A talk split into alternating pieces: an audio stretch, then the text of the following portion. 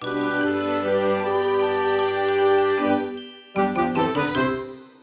ローツーザーメン皆さんこんにちは。ドイツ語講師の小町です。3月14日月曜日の配信になりました。今日はホワイトデーですね。ホワイトデーってちなみに日本のイベントなのでドイツとかにはホワイトデーっていう文化はないです。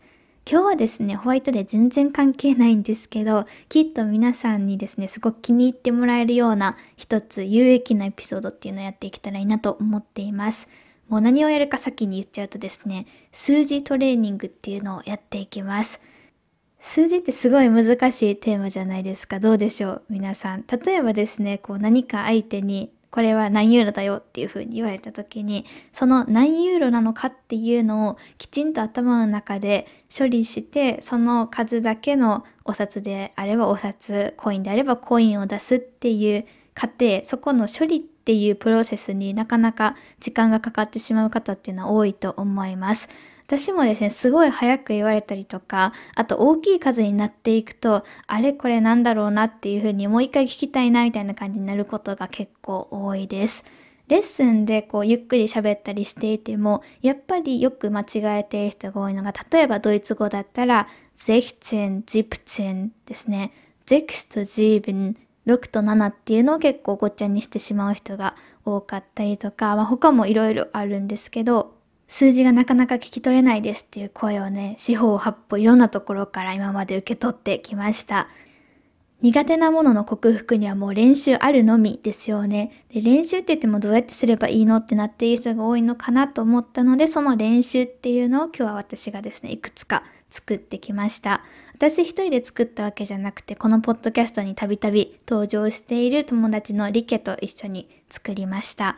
リケはですね、友達のヤナと一緒にドイツ語でポッドキャストをやっているので、オールドイツ語のポッドキャストが何か聞きたいなって思っている方は、ぜひよかったらそちらもチェックしてみてください。1番っていうタイトルでやっているので、1番はこう漢字じゃなくてアルファベットでぜひ入れて検索してもらえるとトップに出てくると思うので、ぜひぜひそちらも聞いてみてください。というわけで早速ですね、リスニングトレーニングやっていこうと思うんですけど、聞くだけじゃなかなか手強いエピソードというかリスニングっていうのを今回用意してきました。たくさん一つのエピソードの中に数字が入りまくっているんですね。なので今回はですね、皆さんによかったらディクテーションしてもらおうかなと思って、ディクテーション教材っていうのもプラスで作ってきました。ディクテーション教材ですね、大きく分けて3つあります。1つ目が初級バージョン。初級っていうよりかは数字だけくり抜いているバージョンになります。2つ目が中級者用ですね。中級者用っていうのは数字だけじゃなくて他の単語っていうのも切り抜いています。ただ全部切り抜いているわけではないので、少しずつこうですね、単語のヒントみたいなのがあって、大体の話の流れっていうのはついていけるようにはしています。上級者の方には実はですね何も作ってきていませんっていうのは上級者の方はぜひ一つ一つのリスニング自体は全然長くないので初めから最後まで全て聞き取ってそれをぜひ書いていってみてください。ディクテーションっていうのはですね聞き取った音声っていうのをしっかり自分の手で書いていくっていう練習方法を言います。ドイツ語ではディクタートっていうふうに言います。ほとんど一緒ですね。ディクテーション、ディクタート。これをですね、よかったら皆さん聞きながらやってみてください。ちょっと数学の問題かなぐらい数字がたくさん登場してくるんですけど、ただすごくいい練習になると思います。全部で4シーン考えてきました。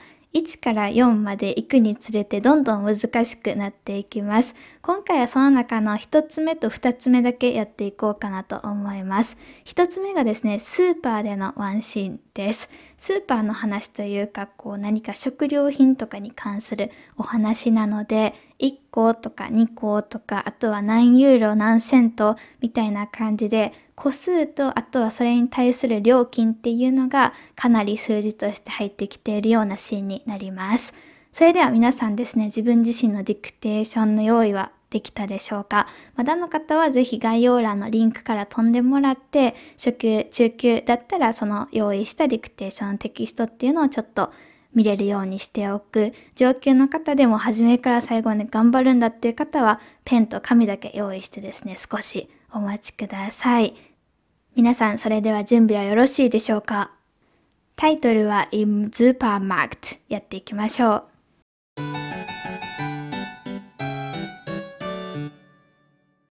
Im Supermarkt. Heute war ich einkaufen. Ich habe eine Schale Erdbeeren für drei Euro, zwei Brötchen für zusammen 80 Cent, eine Packung Käse für zwei Euro und eine Flasche Wasser für einen Euro gekauft. Das ergibt 6,80 Euro. Weil ich mit einem 10-Euro-Schein bezahlt habe, habe ich 3,20 Euro zurückbekommen.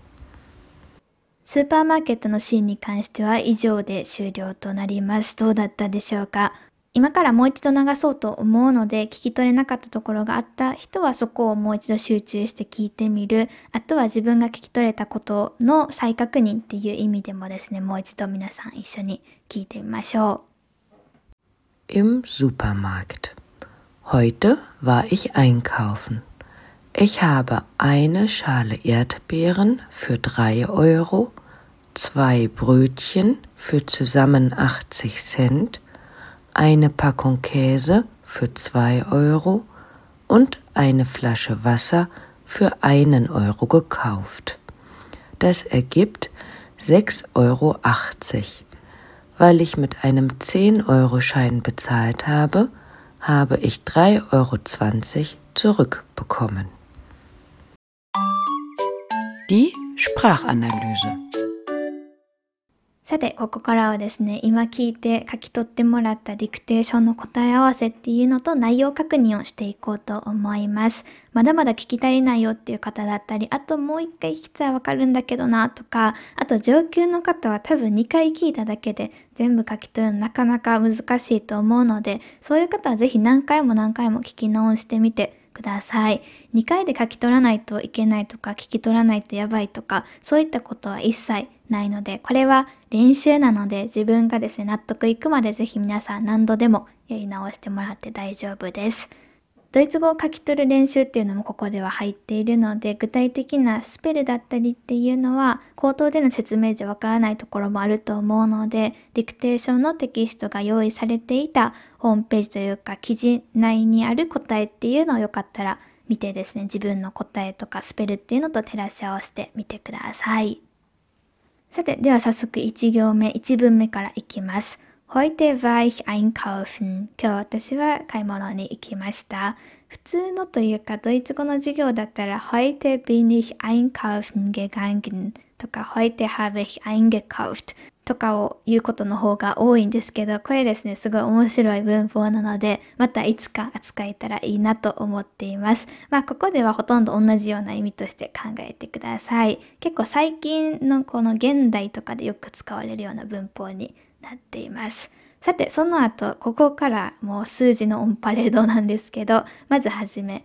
Ich habe eine Schale Erdbeeren für 3 Euro. ここですよね。この文っていうのはすべて Ich habe ほにゃらら gekauft になってるんですよね。ほにゃららの部分っていうのがいくつか出てきてて、それがすごいちょっとですね、数字ばっかりで難しいんですけど、一つ目っていうのが Eine Schale Erdbeeren für 3 Euro ですね。この für っていうのは何ユーロでみたいな感じの、なんていうんですかね、意味を持っています。3ユーロで eine Schale Erdbeeren。Erdbeeren っていうのはイチゴですよね。1パックのイチゴっていうのを買いました。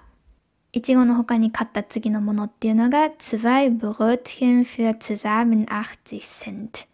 何を買ったのかっていうと2つのパンですよね。何円だったのかっていうと2つ合わせて80セントです。で、その次コイン一つ買ったのが、eine Packung Käse für 2 Euro。2ユーロで、チーズっていうのは1パック買いました。で、最後買ったのが、und eine Flasche Wasser für 1 Euro。1ユーロでペットボトル1本っていうのを買いましたっていうのがここでの会話ですね。だから自分が買ったものをここでは並列して並べていっている感じです。その後に合計して das ergibt 6,80 Euro。何ユーロか分かったでしょうか？数字が得意な人は一つ一つ計算していくと全く同じ数字になるはずなんですけどこれ全部合わせると6ユーロ80セントになるんですよね。こう6ユーロ80セントみたいな感じで日本語では最後にセントつけるんですけどドイツ語では基本的にはつけないです。6 Euro 80ですね。ただ書くときっていうのは見てもらったらわかると思うんですけどユーロっていうのが最後に来るのでそこは注意してください。最後の文いきましょ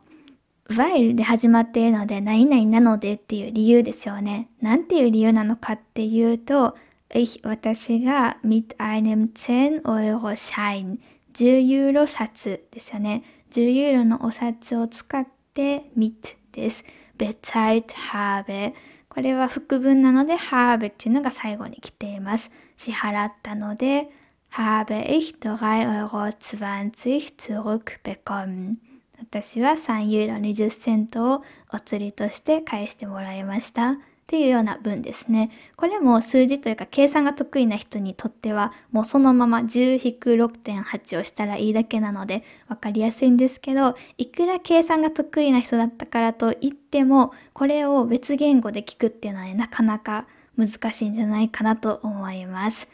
ここまでがスーパーマーケットでのワンシーンとかスーパーっていうよりかスーパーから帰ってきた後のワンシーンだったんですけど皆さん結果はどうだったでしょうか？もう一つ今日はやっていこうと思っています。もう一つ目のテーマが Tages Up Love です。Tages Up Love 実はですね、以前結構前だった気がするんですけど、同じようにリスニングトレーニングの回でやったことがあります。ただ全然違う話っていうのを今回は持ってきているので、別物として皆さん楽しんでもらえたらいいなと思っています。前のやつにも興味ある方はよかったらそちらも聞いてみてください。そっちもですね、リスニングトレーニングになるような構成になっています。今回じゃあこの Tagesablauf 日常のルーティンっていうことは数字どこで出てくるのかっていうと今回みたいにお金だったりとか個数だったりとかではなくて時間ですよね。何時に私は何々をするみたいな文がたくさん出てくるので数字皆さん頑張って聞き取ってください。今回の Tagesablauf に関しても初級者用というか数字のみ切り抜いているディクテーションテキスト、それ以外も切り抜いているディクテーションテキスト、あと上級の方はぜひ何も見ずに紙とペンだけまっさらな状態から全部埋めてみるっていうのを頑張ってみてやってみましょう。それでは今から流していきます。準備はよろしいでしょうか ?Targets Up Love 始まります。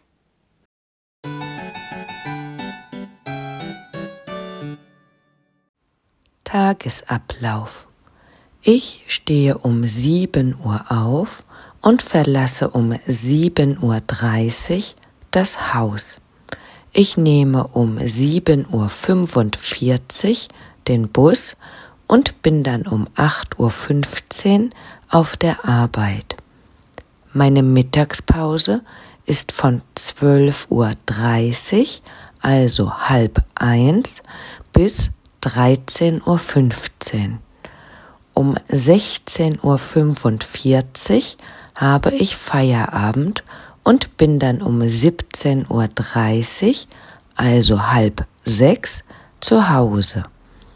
Ich esse gegen 19 Uhr und gehe um 22 Uhr ins Bett. Meist lese ich noch zwei Stunden, so dass ich gegen Mitternacht, also 0 Uhr, einschlafe. それではターゲスアップラフももう一度流していこうと思います。 Tagesablauf. Ich stehe um 7 Uhr auf und verlasse um 7.30 Uhr das Haus. Ich nehme um 7.45 Uhr den Bus und bin dann um 8.15 Uhr auf der Arbeit. Meine Mittagspause ist von 12.30 Uhr, also halb eins, bis 13.15 Uhr. Um 16.45 Uhr habe ich Feierabend und bin dann um 17.30 Uhr, also halb sechs, zu Hause. Ich esse gegen 19 Uhr und gehe um 22 Uhr ins Bett. Meist lese ich noch zwei Stunden, so dass ich gegen Mitternacht, also 0 Uhr, einschlafe. Die Sprachanalyse さて、ターゲットアップラウフ皆さんどうだったでしょうか数字というか時間はきっちり聞き取れたでしょうかなかなか難しいですよね。さっきのやっぱりこうスーパーの話とかだったらだいたい10ユーロ以下とかになることが多いかなと思うんですけどこういった時間とかになってくると、まあ、24時間表示でいくとですね1から24までで分になってくると1から60まで出てくるのでなかなかややこしいですよね。ただまあですね、それを今回は練習するっていうのがこのポッドキャストの趣旨なので、どんどんどういう内容だったか見ていこうと思います。まず一つ目からですね。Ich stehe um 7 Uhr auf. これは7時に起きます。Und verlasse um 7.30 Uhr das Haus. 7時半に家を去りますということは家を出ていきますということですね。Ich nehme um 7.45 Uhr den Bus und で続いていくんですけど、私は7時45分にバスを取るっていうことはバスに乗るっていうことですね。バスに乗って、そして bin dann um 8.15 Uhr auf der Arbeit. そして8時15分に仕事場にいますみたいな感じですよね。auf der Arbeit sein っていうので仕事をしているみたいな意味になります。Meine Mittagspause ist von 12.30 Uhr これはですね、meine Mittagspause なので、私のお昼休憩は von っていうのは何々からですよね。12時半から愛蔵、愛蔵っていう声使い方いろいろあるんですけど、ここの場合はつまりみたいな意味ですね。つまり halb eins。halb eins っていうのは12 Uhr 30を別の言い方で言ったんですよね。1時の30分前。だから要するに、だから